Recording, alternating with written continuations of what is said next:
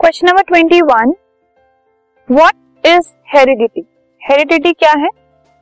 तो heredity refers to the transmission of characters और traits from parents to their offspring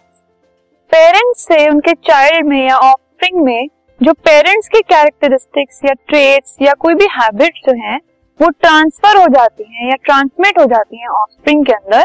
उसको heredity कहते हैं। जैसे हमारे अंदर हमारे पेरेंट्स के कुछ कैरेक्टरिस्टिक्स होते हैं, उनके अंदर उनके पेरेंट्स के कुछ कैरेक्टरिस्टिक्स होते हैं फीचर्स हैं हैबिट्स हैं, और भी बहुत सारी चीज़ें हैं, जो सेम होती हैं, उनको कहा जाता है हेरिडिटी क्योंकि वो एक जनरेशन से दूसरी जनरेशन में पास ऑन होते रहते